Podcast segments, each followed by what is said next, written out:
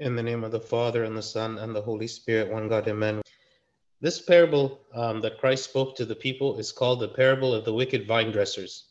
Um, and in this parable, um, the, the parable represents the, the, the nation of Israel and the state of the nation of Israel.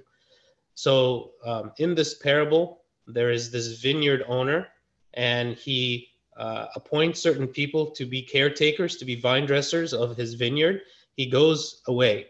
And when the time comes, he calls these vine dressers and he asks them to give him um, part of the the fruit of the vineyard, and they refuse. And the, the servants that the, the vineyard owner sends, they kill.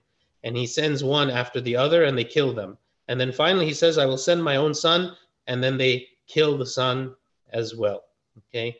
And so this represents what? This represents the work of God, that God was sending the prophets one by one to the people to get them to uh, repent of their sins, to get them to change their ways.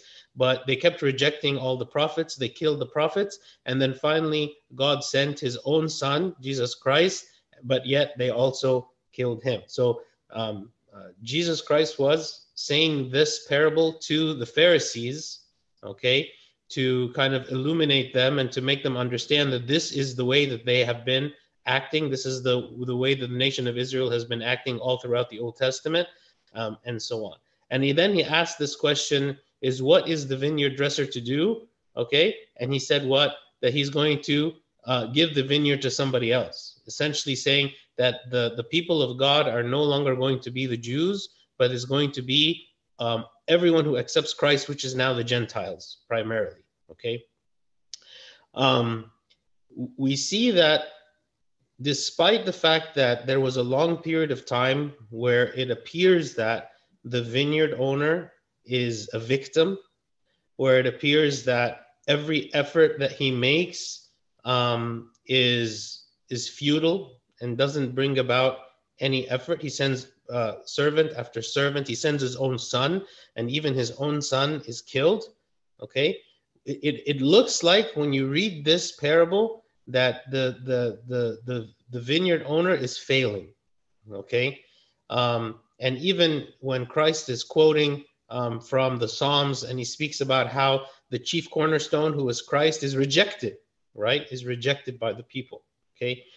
But at the end of this parable, it says uh, this in Luke twenty, verse eighteen. It says, whoever falls on that stone, referring to the Messiah, who is the chief cornerstone, will be broken. But on whomever it falls, it will grind him to powder. Okay? So the Messiah is this chief cornerstone, the foundation of the church, the foundation of all things. Whoever falls on that stone will be broken, but on whomever it falls, it will grind him to powder. Essentially meaning what? You cannot overcome him. Okay? You cannot overcome the Lord. No matter what you do, you cannot defeat him. No amount of your effort will confound him. Nothing that you do will overcome him, okay? So we live in an era where oftentimes when we look around us, when we look at the media, when we look at society, when we look at the actions of people, when we look at the opinions of people, when we look at the the the, the skewed and twisted logic of people, when we when we when we look at how everything around us seems to be insanity, okay? Um, we might look and feel that God has been overcome, that the people of God have been overcome, that we have been defeated. There's a sense of defeat. There's a sense of, of we, we are not able to hold on. We are not able to maintain. We are not able to teach the truth. And instead, the truth has been twisted all around us. And maybe we feel like we are losing, okay? Um, And this makes us to feel defeated, makes us to feel in despair, like what is happening around us. You know, it, it reminds us of the prophet Elijah. Prophet Elijah looked around and he saw that there was nobody who was worshiping God, and he fell into despair. And, and, and in his despair, he was saying to God, there is no one who worships you, right? There is no one, as though he was believing that he was the only one. And God responded to him and said, no, there is many who worship me, right? And here in this verse, Whoever falls on that stone will be broken, but on whomever it falls, it will grind him to powder. It reminds us of the power of the Lord. It reminds us of the power of God. The people that lived at the time of the Messiah, all of the apostles, all the people that believed in Jesus Christ to be the Messiah, to be the Son of God, they saw him as hope, hopeful. They saw him and they looked at him with hope that he was going to change things, that he was not going to be overcome, that he was not going to be defeated. And so when they saw him on the cross, they also had all these feelings of despair. They had these feelings of, we have been defeated, right? All of our hopes have been dashed. Everything that we, we thought was about to take place and was about to happen has been crushed when they looked at Christ on the cross, right? And they were extremely disappointed. They were, they were completely like, every, they were scattered. Everything was, was, was, you know, had, had failed. And yet what they observed on the cross was not a moment of weakness for the Lord, but it was the moment of greatest power, showing his greatest power, accomplishing the mission that he had been called to accomplish, to do what he had been called to do, okay? And so when we look around us at the world, we shouldn't look at it with eyes of despair, to look at it as a place that is out of control, to look at it as a place that, you know, we have been defeated by it. Instead, we should look at it as God is using these situations that we are in, in order to bring about his kingdom, okay? How is he doing it? When is he doing it? In what way is it going to happen? God has not revealed this to us. But what did he reveal to us? He said, whoever falls on that stone will be broken, but on whomever it falls, it will grind him to powder. He is reminding us of his power. He's reminding us of who he is. Nothing can touch him. Nothing will move him. Nothing will confound him. Nothing will confuse him. Nothing will deter him. Nothing will slow him down. Nothing will make him change his mind. Nothing will change him in any means. So we can rely on him completely because he is unchangeable. We can trust him completely because he is reliable. He is responsible. He is truthful. Everything that he says will come to be, okay? And, and, and so we trust in him, okay? So even if it feels like, okay, even if it feels like evil is winning, in the end, Christ said what? That he is the true victor, that he is the one who is to win, okay? So we ask ourselves, how can we maintain hope in the midst of the chaos of this world that is around us, right? We have to remember again this verse, whoever falls on that stone will be broken, and whomever it falls, it will grind him to powder. So let's contemplate a little bit on the characteristics of God and, and who he is, and remind ourselves of, of that he is the chief cornerstone, that nothing, nothing can touch him, okay? So first is, we know that his plan is more steadfast than any plans of the world, right? In, in their supreme intelligence and cleverness, right? The people that wanted to build the Tower of Babel, right? They wanted to do it. Why? Because they wanted to demonstrate their power. They wanted, they believed that they could defeat the Lord. They defeat, they believed that they were more clever than him. They said to themselves, if God is to send another flood like he did before, well, we can climb up our large tower, and in this tower, we will be safe from him. We will reach the heavens where God is. We will be like him. We can use all our ingenuity to be like him, okay? And so in that sense, the people that lived in that age were very much like the people today, that even though many people today don't even believe in God, but they try to be God in their attitude. They try to be God in their power, in their control, in what they believe they can accomplish, just like those who were building the Tower of Babel, okay? But what is it that God did to these people?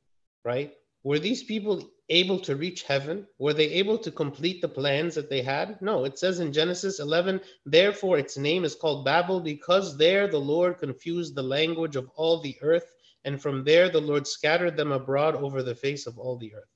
Okay? So, so these people were, were defeated, okay? Because God's plan cannot be defeated. There is no way. His plan, whatever his promises are, will happen. They will happen despite anything that happens in the world, despite any evil plot by evil people with evil intentions, no matter how many of them there are, no matter how confused the world is, no matter how deceived the world is, no matter what technologies exist, no matter what, you know, wicked, you know, groups and, and plans and deception and conniving exist in the world, whether here in the United States or in other countries, internationally, everywhere, even the Antichrist, okay? No matter how dece- deceived people might be, God is going to accomplish his plan, right? And, and, and nothing moves him. Nothing phases him. Nothing makes him feel like, uh, okay, things are going out of control. Nothing.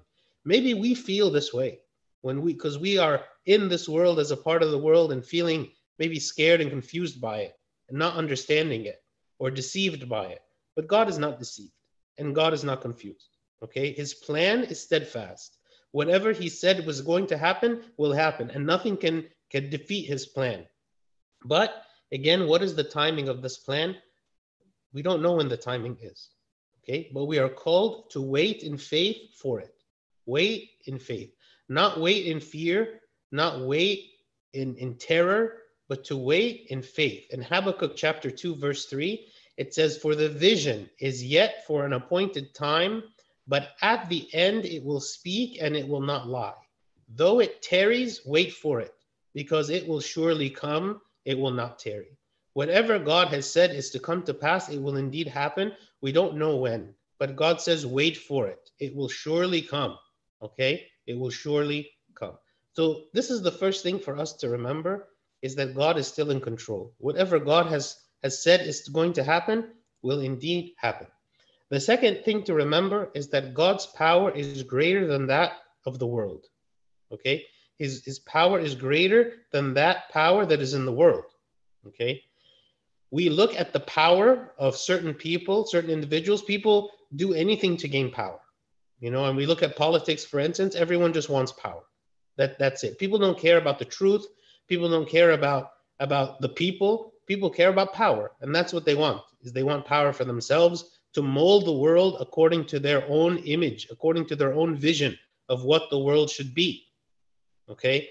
And so we look at these powers and we compare ourselves with them and we say, these people, I cannot stop these people. These people are too powerful. These people, if they come into power and in their corruption, they will destroy the world, okay? But, but we don't have to rely on our own power, nor do we feel like the people that are in power are greater than us, because God is the one who has the greatest power, right? It reminds us of the story of Elisha, the prophet, and his servant, whose name was Gehazi, okay? This uh, servant and Elisha, they were surrounded by the Syrian army, right? The Syrian army was surrounding them, preparing to attack. And Gehazi, the servant of Elisha, was afraid. And so Elisha turned to him, okay? And he said this, he says, "Do not fear, for those who are with us are more than those who are with them." And Elisha prayed and said, "Lord, I pray, open his eyes that he may see." Then the Lord opened the eyes of the young man, and he saw. And behold, the mountain was full of horses and chariots of fire all around Elisha. These are the spiritual army, the spiritual hosts that were all surrounding Elisha and Gehazi, right? Protecting them, fighting for them. So they didn't have to be afraid of the Syrian army who was around them. And one thing to note about this is it didn't say that this army just suddenly appeared. This army was there already from the beginning, right? Elisha could see it. Elisha walked with the knowledge and with the comfort and, and with the, the, the awareness and the perception of this army, that he would go wherever he would go. He saw this army with him, protecting him, fighting for the Lord. And this army is greater than the Syrian army, is greater than any army of the earth. It's greater than any power on the earth. But Gehazi was afraid because he did not see this army. He didn't believe in it. He couldn't see it with his eyes, and so he, he became frightened. So that is the difference between Elisha and Gehazi. It's not that one of them had power and the other didn't have power. It's that one of them was aware of the power of God with him at all times, and the other was not aware that that power existed and that power was with him. So for us to feel comforted when we see these great, powerful, people, corporations, entities, politicians, countries, doing all the things that they do contrary to what is right and what is truthful, right? We should not feel like Gehazi, where we just feel kind of helpless. Like, what are we going to do when we're surrounded by all these corrupt, powerful figures and countries and, and all these wicked things? No, instead we should be like Elisha, where we say, I believe that the army of the Lord is with us. I believe that the army of the Lord encamps around us, protects us, is fighting for us. The power of God is greater than any power that is in the world. And this has been confirmed time and time again, right? So we should always remember this, right? Whoever falls on that stone will be broken, but on whomever it falls, it will grind him to powder. The third thing to remember is that the knowledge of God is greater than any knowledge that's in the world, okay? So often we hear arrogant claims by people in the world, people that do not believe in God, people that believe they understand everything about the universe, about the world, about life, about anything. And they claim in arrogance that they have this great knowledge, and that it is because they have this great knowledge and intellect that all people should listen to them. And they have such influence in the world because of this great knowledge that they seem to have, that we maybe who do not have any knowledge compared to them, look at them and we stand in awe of them. That we begin to try to make an argument against them, and we can't make an argument, and it's so difficult to make any argument against them because of their great intellect and knowledge. And that we, our arguments are seen as feeble. Our arguments are seen as, as ignorance compared to the arguments of these people who are filled with such great knowledge, okay? We look at the example of Job. Okay. Job was a very righteous man, but he had one failing, and that failing is that he was self-righteous. He could not believe that any of the calamities that came upon him in his life could have remotely been because of some sin that he had committed. We know that God did not punish Job because of sin, because Job was a righteous man. God was testing Job. He wasn't punishing Job. Okay. But Job, in his trying to understand what was happening to him, when all his friends were telling him, maybe there is some sin that you committed, right? Job completely discounted the possibility that there was any sin that he committed. Okay. And all of him and all his friends, and they were all talking, as, assuming all kinds of things that they didn't understand whatsoever. Okay. At the, at the end of all of these chapters, okay, that's, uh, that, that Job and his friends are speaking, God finally begins to talk, okay? And he says, who is this who darkens counsel without knowledge? Who is this who is speaking and has no knowledge whatsoever of what they are speaking? And then he begins and he says, where were you when I laid the foundations of the earth? Tell me if you have understanding. You are making all these claims that you have an understanding of your life, an understanding of the world, an understanding of your sin, an understanding of all this. Who are you to claim any understanding whatsoever? Where were you when I created the earth? And he goes on and on. And he says, do you know how that I make it to rain? Have you seen the storehouses, you know, of the of the rain? Have you seen the storehouses? Have you seen all, do you know how I make the animals to do all the things that they do? Do you know how I take care of all of these animals? You know, it's like you're standing there in the presence of the one with really like the true knowledge, and you can't do anything but remain silent. And this is Job, and the others with him remained completely silent in the presence of God, asking him these questions because they had no answer. They couldn't answer where they were when God laid the foundations of the earth, because they didn't exist, and they have no idea how it came to be. Mankind today claims to have such great knowledge that this knowledge makes them feel like they are gods, that they can do all things, that there is nothing that they cannot do, and that they do not need the existence of God, that they can explain everything without God, that they are gods in themselves, right? But we do not have the answers. And not only do we not have scientific answers, we don't have the answer of how should we live? Do we, in all of our greatness and all of our knowledge, do we look at the society around us and say, yeah, we figured it out. We figured out how to have a peaceful society. We fi- we figured out how to be kind to one another. We figured out how to, to, to love one another. We figured out how to sacrifice for one another. I haven't even figured out how to control my own thoughts, how to control my own emotions, how to control my own temper, how to control my own lusts, how to control my own envy. If, if no individual can even, has even figured out how to control themselves, let alone to control other people, let alone to control nature or understand it, right? Who am I to, compl- to, to, to, to assume or to claim that I have any kind of knowledge? God's knowledge is greater than any other knowledge. And so we, when we look to him, we should look to him and be humbled, right? Not to look to him and to say, you know what? We have greater than knowledge than you, God. We know more than you. No, that's foolishness, right? It's foolishness. So when we look at the, those who claim knowledge, we shouldn't be intimidated by them. Instead, we could say, our God is the one with the true knowledge. Our God is the one who knows how he laid the foundations of the earth. And no one else knows the answer to these questions. No one else knows.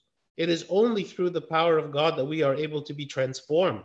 It is only through the power of God that we could have a society that functions properly, right? It is not the, the, the political knowledge. It is not the philosophical knowledge. It's not any of that that's going to solve any problem. It's the real power of God, of the Holy Spirit working in us, that will allow us to live in kindness, in joy, in gentleness, in peace, right? The world has none of this, right? The world cannot claim any of it, and the world will never succeed without God in the world. The fourth thing to remember is that the wisdom of God is greater than the wisdom that is in the world, okay? We read in James chapter three, but the wisdom that is from above is first pure, then peaceable, gentle, willing to yield, full of mercy and good fruits, without partiality and without hypocrisy. Who can claim in the world that they have this? What philosophy in the world produces this, right? True wisdom is peaceful and impartial. How do people use knowledge today? People use knowledge in order to crush others. People use knowledge to ridicule others. People use knowledge, right, and, and their power in order to destroy others, right? To prove that they are superior, to prove that they are better. This is not the wisdom of God, right? Who is God? God is the one who came and was the meekest. He was the humblest. He was the one who allowed himself to suffer for the sake of others as a demonstration of his love for them and to save them, right? This is the wisdom of God, right? This is not, this is, this is, this is the way that God, even though he is the most powerful, even though he is the most knowledgeable, he doesn't use what he has to harm others or to, you know, bolster himself or to boast in himself. Instead, he uses this to demonstrate love, right? Willing to yield, full of mercy, good fruits, without partiality. And yet our world is not wise. Our world is extremely foolish. Despite those who claim such great knowledge, it is extremely foolish. All these people are foolish, right? Living in foolishness, that after a period of eighty, ninety, one hundred years of boasting, of, of, of expressing our greatness, that we find ourselves in the grave, right? What, what, what, you know, what more foolishness could there be? What is it that I have sowed? What is it that I have sowed that I will then reap? What good was it, all of this knowledge and power and everything that I had, that I'm going to leave it at the grave? Is this wisdom? How am I using my life? Is this wisdom? This is not wisdom. So even though many people can claim knowledge, they cannot claim wisdom. By any means, is there any wisdom in the way that the world is, is working today? There is no wisdom. It is self-destructive, not only from an individual perspective, from society perspective, it is self-destructive. From a world perspective, it is self-destructive. There is no wisdom, right? And he says what? The wisdom, the heavenly wisdom. What is the sign of heavenly wisdom? That it is pure, peaceable, gentle, willing to yield, full of mercy and good fruit, without partiality, without hypocrisy. We don't find any of this anywhere. We don't find any of these characteristics in the world, sadly. There is no wisdom in the world. It is only God's wisdom that can produce this. And sadly, God's wisdom is not present in the world right now.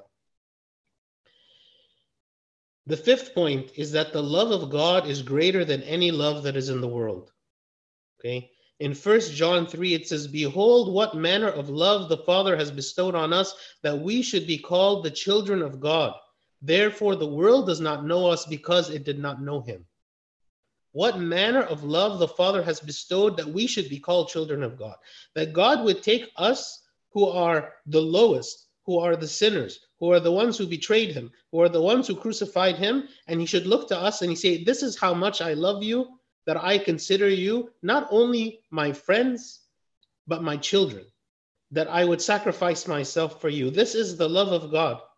The love of God was demonstrated to us not simply with words, that God would remain in heaven and shower us with nice words and say, oh, I love you so much. No, it was demonstrated with the action of his incarnation, of his suffering and death, crucifixion. That is the love of God, right? His self-sacrifice was greater than any other act of love in the world. But how do we respond in the world when I am wrong, even the smallest thing? Even the smallest word, even the smallest look, that someone might look to me in a way that I don't like, we feel justified in our anger and our hatred and revenge. This is the way of the world. The way of the world has no love. The world claims to exalt love. The world ex- it claims that love is so important. What the world is exalting is lust. What the world is exalting is self-love. Whatever makes me feel good, that is what I exalt. Whatever makes me happy, that's what I worship. That is the way of the world. That is not the way of God. God did not do anything that made himself feel good. God did not exalt anything of his own happiness, of his own joy, of, of his own delight. He brought himself down to the lowest in, a, in, a, in an act that cannot be comprehended, of him debasing himself to become a human being, and not an exalted human being, not a king on the earth, not an emperor, not a man living in luxury, but a man living like in, in such such a humble way and allowing others, his, his children, his creation, to harm him. This is the love of God. So we reject others and we you know, fight against others and we hate others for the smallest thing. And yet look, what is it that God has done for us? So the love that's in the world, there there is, there. I don't see love in the world. There are acts of love, yes, maybe here and there. But what is the system of the world? The system of the world is hatred. The system of the world is revenge. The system of the world is attacking others. Even while we claim that we are tolerant, even while we claim that we are accepting, even while we claim that we appreciate love and we exalt the concept of love, and yet we show no love. We show no love even as we are exalting love. This is not the same love of God. This is not the way that God demonstrated love to us, okay? The sixth thing to remember is that the beauty of God is greater than any beauty that's in the world, okay? In Psalm twenty-seven, it says, one thing I have desired of the Lord, that will I seek, that I may dwell in the house of the Lord all the days of my life, to behold the beauty of the Lord and to inquire in his temple. The beauty of God is greater than any beauty that is in the world. Again, we go back to the idea of lust. The beauty that is in the world often is what I lust after, okay, is what I lust after. It's a beauty that captivates my senses. It's a physical beauty. It's a, it's a beauty that fills my senses, okay? But the beauty of God is not a beauty just of senses. It's not just a beauty that I can see. It's a beauty that I experience at such a depth that is a transforming beauty, okay? It fills me with joy and comfort that is endless, that is without end, that is not something that lasts for a minute. It is not something that, that you know, can be self-destructive. It is completely, you know, fills me. It doesn't inflame my senses with lust, with cravings. No. It is something that, that I experience and I, I, I immerse myself in the beauty of God and I enjoy the beauty of God for eternity, you know? This is the beauty, right? In the world, those who seek beauty seek after these temporal things that last for one day and are gone the next. Like in the Proverbs when it says what? That, the, the, the, that one day the flower is blooming and then the next day it's faded away. Right? That's the kind of beauty that is in the world. The things that we cannot grasp, the things that are there just momentarily, that we try to hold on to it and we cannot hold on to it.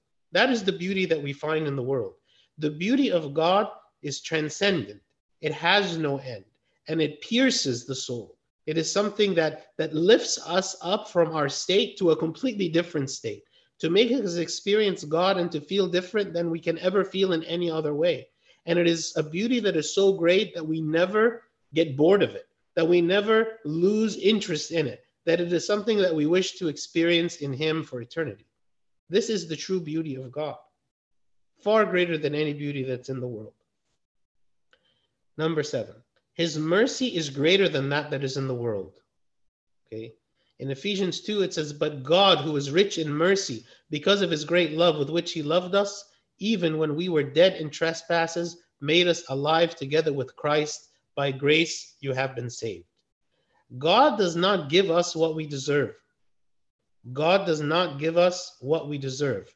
We betray Him, He forgives us. Okay, we betray Him, He forgives us. God is merciful, right? Where do we find this mercy in the world? We find nothing of this. We find hatred and anger and revenge. We do not find this mercy. We do not find forgiveness, right? We struggle to forgive, right? And sometimes we even condemn those people that forgive. I remember um, there was a, a case in the news, like maybe about a year ago or so, um, about um, uh, uh, a cop, a white cop that shot a black man um, in his apartment because she thought that it was her apartment and that he was in the apartment. It was a mistake that she made. This man, okay, his family, I believe his brother or someone else in his family, forgave this woman. And, and he spoke to her about the forgiveness of God. And actually in the courtroom, he gave her a hug, okay? People condemned him. People, people said, how is it that you can do this? How is it that you can forgive her, right?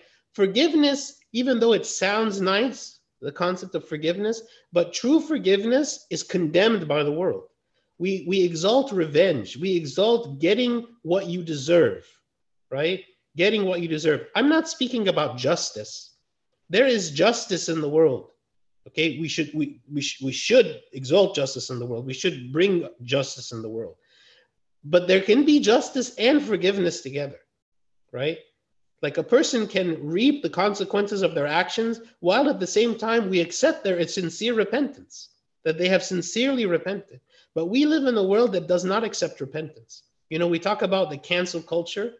It doesn't matter what is it that I have done or repented of. If, if I make any mistake, then people seek to destroy me.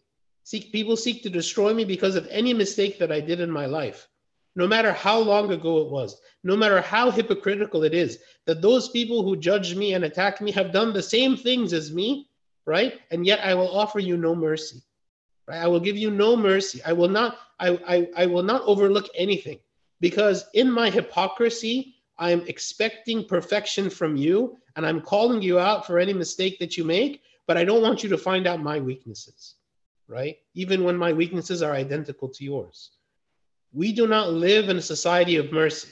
We live in a society of judgment, right? Who will judge every person, while at the same time exalting love, exalting tolerance, exalting acceptance, w- w- where all I really mean when I say that is I want you to accept me, but I'm not going to accept you, right? The last point I want to mention today is that we should remember that the compassion of God is greater than any compassion that's in the world. In Matthew nine thirty-six, it says about Christ, when He saw the multitudes, He was moved with compassion for them because they were weary and scattered like sheep having no shepherd. When Christ came, He saw the plight of humanity. He saw the weaknesses of humanity. He saw the suffering of humanity, and He had compassion for us, right? He is not simply a God who says, these are my commandments, follow the commandments. And if you don't follow my commandments, then I will crush you. Then I will punish you. Then I will reject you. No, He is a God who understands suffering. He's a God who comes and He touches those who are suffering, those who are crying, the leprous, right? Those who are, who are rejected by society. Those are the ones whom He has compassion on. God has truly love for all people, even those who are sinners. When He goes to the tax collectors, when He goes to the harlots, when He goes to those people who have been outcast from society, but truly have a desire to return, but truly have a desire to change. He has compassion on those who suffer, right? And he calls us to have compassion as well. He calls us to have compassion on the homeless. He calls us to have compassion on the fatherless. He calls us to have compassion on the widows and the orphans. All of us, right? God comes and he has compassion.